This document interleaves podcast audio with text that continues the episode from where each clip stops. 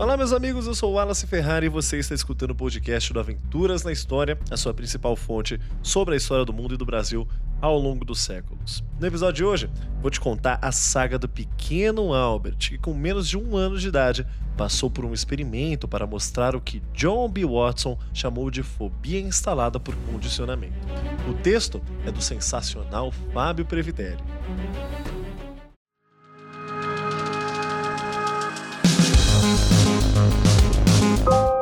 Dê-me uma dúzia de crianças saudáveis, bem formadas e um mundo propriamente especificado por mim para criá-las. E eu garanto que posso pegar qualquer uma aleatoriamente e treiná-la para se tornar qualquer tipo de especialista que eu selecionar: médico, advogado, artista, gerente e sim, até mendigo ou ladrão, independente de seus talentos, gostos, tendências, habilidades, vocações e raça de seus ancestrais. Eu estou indo além dos meus fatos e admito, mas os advogados do contrário também fazem isso e o têm feito por muitos milhares de anos. Essa frase não é minha. Ela foi dita pelo psicólogo americano John B. Watson no ano de 1930, membro da Universidade Johns Hopkins e fundador do behaviorismo, também chamado de comportamentismo. Watson queria mostrar que o ambiente na formação humana era mais importante que seus próprios genes.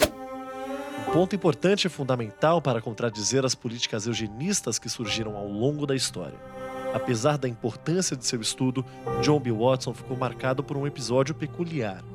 No ano de 1919, ao lado da estudante de pós-graduação Rosalie Reiner, que no futuro se tornaria sua esposa, o psicólogo realizou um teste perturbador com uma cobaia humana, um bebê com pouco menos de um ano de idade. Já te conto essa história, mas antes, um recadinho. Você sabe como Dom Pedro chegou a São Paulo? Qual foi o trajeto, por quais estradas e cidades ele passou? O que havia de mais interessante? No livro As Margens do Ipiranga, Rodrigo Trespac nos leva através do tempo, voltando 200 anos e narrando uma parte apagada da história do imperador português. À venda nas melhores livrarias. No início do século XX, o cientista russo Ivan Pavlov realizou um simples experimento com cães. Sempre que os animais eram alimentados, um sino soava. Com o passar do tempo, os cachorros passaram a associar o som com a alimentação, o que os faziam salivar só de escutar o barulho. O que Pavlov chamou de reflexos condicionados. Watson e Heiner queriam ir além, demonstrando como tais mecanismos também funcionam em humanos. Assim, escolheram uma cobaia emocionalmente estável, um bebê com menos de um ano, a quem poderiam condicionar fobias. Embora seja chamado de pequeno Albert, a criança jamais teve sua identidade revelada, o que até hoje causa discussões na comunidade científica.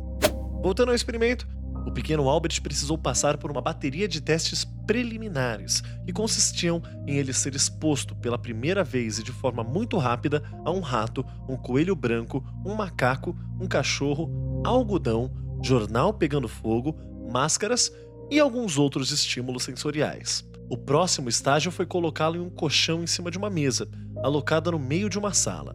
Então, um rato branco foi solto para interagir com o pequeno Albert, que obviamente não demonstrou nenhum sinal de medo, apenas queria brincar e interagir com o animal.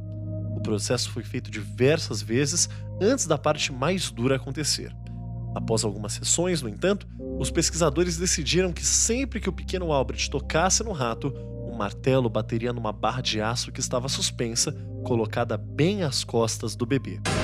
O barulho ensurdecedor assustava a cobaia, que chorava instintivamente por causa de uma reação típica do medo. Como se não bastasse o trauma da primeira vez, o experimento foi repetido por diversas rodadas. Após um tempo, o último passo começou. Nele, o pequeno Albert e o rato voltariam a se encontrar, mas dessa vez sem nenhum barulho sendo reproduzido. O bebê, porém, só de se aproximar do rato já entrava em estado choroso, demonstrando incômodo e apreensão. O medo do barulho logo foi associado ao rato, embora o animal nada o fez. Mas não foi só isso. O trauma passou para diversos outros objetos, como um cão peludo ou até uma máscara de Papai Noel. O pequeno Albert, segundo John B. Watson, teria sofrido com a chamada fobia instalada por condicionamento, generalizando seu medo para as coisas similares ao rato, mas não todas elas. O mesmo experimento foi refeito com o pequeno Albert, mas sem a mesma eficácia quando os pesquisadores tentaram atrelar o medo do som aterrorizante com um coelho e um cachorro. Apesar disso, Watson considerou seu progresso um sucesso e confirmaria seu método behaviorista. Porém, atualmente, muito se debate sobre se os resultados são conclusivos ou não. Além disso, e talvez um dos principais pontos da discussão, é que, como a identidade do pequeno Albert nunca foi revelada, jamais se soube quais sequelas o experimento deixou naquele bebê ao longo de sua vida e como moldou seus medos e traumas.